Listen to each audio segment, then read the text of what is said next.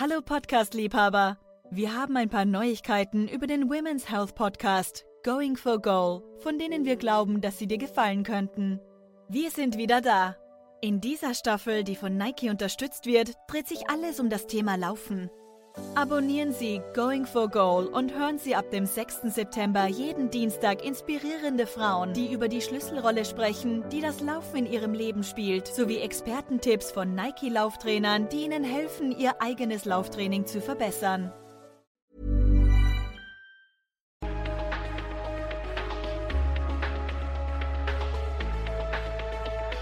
Hej och välkomna, nu är det dags för Risk och försäkringspodden igen och idag är det alla hjärtans dag. Happy Valentine önskar vi alla poddlyssnare. Har du hunnit köpa blommor ännu? Det kan jag försäkra att jag har gjort. Tur för det att du inte har missat det. Och nyhetsflödet under veckan som har gått, vad kan vi säga om det? Jo tack, bra. Vi har haft en hel del rapporter under veckan som gått från SPP, AMF, Alecta och Länsförsäkringar och tittar man till exempel på livbolagens avkastningar så ser det ju rätt trevligt ut. Ja, i år kan landets pensionssparare vara riktigt glada. Det var höga avkastningar hela vägen under förra året och Alectas optimalpension toppar hittills med 20,3 procents avkastning. Jag pratade med Alectas vd Magnus Billing igår och han säger att nyckeln till den goda avkastningen är att Alecta hade is i magen och vågade behålla samma riskprofil i portföljen som de hade 2018. Däremot så varnar han för lägre avkastning framöver. Att ha is i magen är bra. Finansminister Magdalena Andersson har is i magen när det gäller att ändra lagstiftningen om förmånsbeskattning av privata sjukvårdsförsäkringar.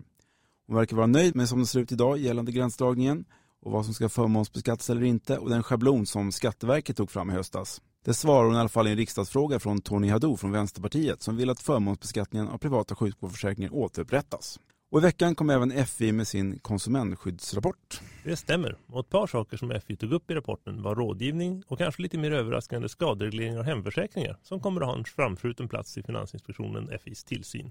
När det gäller rådgivningen så kommer FI i tillsynen av rådgivningsmarknaden att fokusera på värdepappersinstitutens och försäkringsdistributörernas produktstyrning. Och då mer specifikt att företagens rådgivning utgår från konsumentens behov och förutsättningar samt att företagen följer reglerna om tredjepartsersättningar. När det gäller tillsynen av hemförsäkringar planerar FI att under 2020 undersöka ett antal försäkringsföretags skaderegleringsprocess och om de kan sägas ha interna processer och rutiner för att säkerställa korrekt behandling av de skadelidande i enlighet med god försäkringsstandard. Detta för att se om det behövs mer utförlig vägledning för att tydliggöra innebörden av god försäkringsstandard när det gäller skadereglering just. Aha. Allmänna reklamationsnämnden, ARN, fick in fler försäkringsärenden under 2019, eller hur? Så var det. Antalet försäkringsärenden till ARN ökade till 1076 under 2019 jämfört med 956 ärenden året innan. En ökning med drygt 12 procent. Det är inte helt lätt att som konsument få rätt mot försäkringsbolagen i ARNs nämnd. Under fjolåret fick bara 8 procent det jämfört med 12 procent som fick rätt året innan. Försäkringsbolagen och även bankerna är dock föredömliga att följa ARNs beslut. Följsamheten under det första halvåret 2019, som är de senaste uppgifterna, var 100 procent. 100 procent rätt har däremot inte de bolag som erbjuder barnförsäkringar gjort. I alla fall inte enligt Konsumentverket som har granskat åtta försäkringsbolags barnförsäkringar. De bolag som granskats är Dina Försäkringar, Folksam, Gjensidige, ICA Försäkring, If, Länsförsäkringar Stockholm, Moderna Försäkringar och Trygg-Hansa. Och Konsumentverkets bedömning är att samtliga bolag som ingått i granskningen har något som kan förbättras när det gäller försäkringsvillkor, förköpsinformation, produktfaktablad eller marknadsföring. Vi ser allvarligt på marknadsföring riktad till föräldrar som riskerar att få dem att tro att barnförsäkringen ger ett större skydd för barnet än den faktiskt gör. Särskilt om marknadsföringen på något sätt är skrämselbetonad, säger Karin Kappenlund, jurist på Konsumentverket. Och nu säger vi inte på något sätt att If har skrämt iväg sin marknadsdirektör Maria Siv. Men hon lämnar i alla fall If efter tre år för att byta bransch. Hon blir istället marknadsdirektör på Max den första maj och då är det inte Max Mathisen det handlar om utan Max Börjare. Mm. Nam, nam. Lycka till säger vi till Maria Siv när flytten går. Och ICA Försäkring som lanserade den digitala tjänsten Försäkringsutmanaren förra veckan gaddade ihop sig med Insurely i ett samarbete för ökad kundtransparens med hjälp av Insurelys teknik. En bra match eftersom Insurely också har målet att se till att alla ska ha rätt försäkring och inte vara över eller underförsäkrade och att det ska vara lättare att se över sitt försäkringsbehov. Den europeiska tillsynsmyndigheten Jopa har ett behov att samla in uppgifter från bland annat de svenska livbolagen. Under mars kommer Jopa att begära in uppgifter från försäkringsföretag inom EU för sin översyn av Solvens 2 som pågår för fullt. Jopa ska göra en konsekvensbedömning av effekterna av Solvens 2 på försäkringsföretagens solvensposition på uppmaning av EU-kommissionen. Och det är därför som myndigheten nu vill få in ytterligare uppgifter. Och ett antal svenska försäkringsföretag kommer att beröras och det är FI som kommer att välja ut vilka försäkringsföretag som ska ingå och den 2 mars börjar det. Uppgifterna de ska vara in hos FI senast den 31 mars. Fondförsäkringsbolagen fortsätter att lägga resurser på att höja kvaliteten i fondlistan men är inte lika benägna att ställa hårdare krav på fondernas hållbarhetsarbete. Det skriver i alla fall Söderberg Partners i rapporten Hållbara fondförsäkringar. Ja, som kom ut från Söderberg Partners i veckan. Analysen omfattar 14 svenska fondförsäkringsbolag. Av dessa fick fyra bolag betyget grönt ljus, fyra fick rött ljus och de övriga sex fick gult ljus. De som lyckades bäst i Söderberg Partners analys och därmed fick grönt ljus var Folksam, Länsförsäkringar, Skandia och SPP. Grattis. Grattis. Gult ljus fick Danica, numera Futurpassion, Handelsbanken, Westic, Nordea, SEB och Swedbank. Och rött ljus fick AMF, Avanza, Brummer och Nordnet.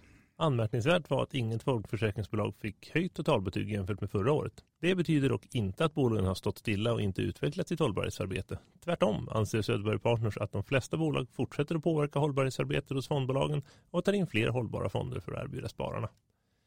Och inom de tre parametrarna som utvärderats i rapporten, hållbarhet i fondurvalet, påverkansarbete och kommunikation, har flera bolag fått både höjt och sänkt betyg. Och hållbarhet är viktigt att ta vara på nu för tiden. Bolagen som får ett bra betyg vill gärna berätta det. Men du, jag har tänkt på en grej. Hur många förmedlare finns det egentligen och öka eller minska antalet? Skulle inte det vara intressant att undersöka? Ha, lustigt att du säger det. Det är nämligen det som jag har gjort i veckans risk och försäkring Insights. Här har jag samlat in eh, statistik från Finansinspektionen, SFM och Insuresec för att eh, få reda på hur antalet förmedlare och förmedlarbolag har utvecklats i de senaste åren. Och vi har statistik från långt tillbaka. Från SFM har vi faktiskt siffror ända tillbaka till 1997. Från 1900-talet alltså. Och vad visar de siffrorna? Ja, föga överraskande så minskar antalet förmedlarbolag åtminstone hos SFM. Konsolideringsvågen har svept fram över förmedlarbranschen och SFM, eh, där märker man framförallt en trend att det blir färre enmansbolag inom förmedling av sakförsäkring. Det är både regelverkstrycket som tvingar in nya sakförmedlare i organisationer som hjärta, säkra eller tydliga och så är det de som har hållit på länge och de håller på att gå i pension. Mm, skönt för dem. En intressant detalj i sammanhanget var att FI faktiskt inte lyckades ta fram siffror på hur många förmedlare som finns i Sverige under perioden 2016 till 2018. Därför är det ett hack på några år i deras statistik. Jaha, ja, det var ju lite märkligt. Men det skrivs även om Catbonds och Entropics, eller hur? Absolut. Jag har pratat med Robert Lindblom på Entropics om hur de ökade naturskadorna driver upp premierna i återförsäkringsbranschen och även priserna på Catbonds. Och det är inte pris färre naturskador att vänta framöver. Nej. Dina försäkringar, de har jag förstått har konsoliderat sin verksamhet genom fusioner som nu är klara och du har gjort en avstämning av hur det har gått.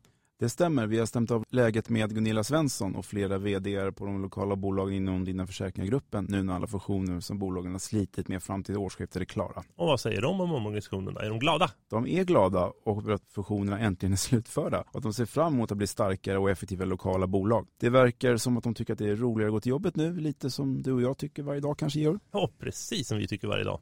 Men vad ska vi hålla koll på nästa vecka tycker du när vi tycker att det är roligt att gå till jobbet igen? Det är årsrapport från livbolaget Skandia som är utlovat till tisdag nästa vecka och marknadsstatistiken för det fjärde kvartalet 2019 och därmed helåret kommer från Svensk Försäkring på onsdag. Mm, spännande. På onsdag har vi även FI styrelsemöte där det bland annat ska beslutas om förslag till föreskrifter om ändring i Finansinspektionens föreskrifter om försäkringsrörelse på agendan. Det står även att det ska informeras om aktuella tillsynsfrågor. Och nästa vecka kan vi även utlova en poddgäst i studion. Vad det blir för en person får bli en liten överraskning. Ja, en cliffhanger. Ja, det är alltid bra att avsluta med en cliffhanger och det gör vi även denna gång. Så att eh, tack för denna gång och producent för Risk podden är Julia Sivert som alltid. Trevlig alla hjärtans dag och trevlig helg önskar Georg och Jonas.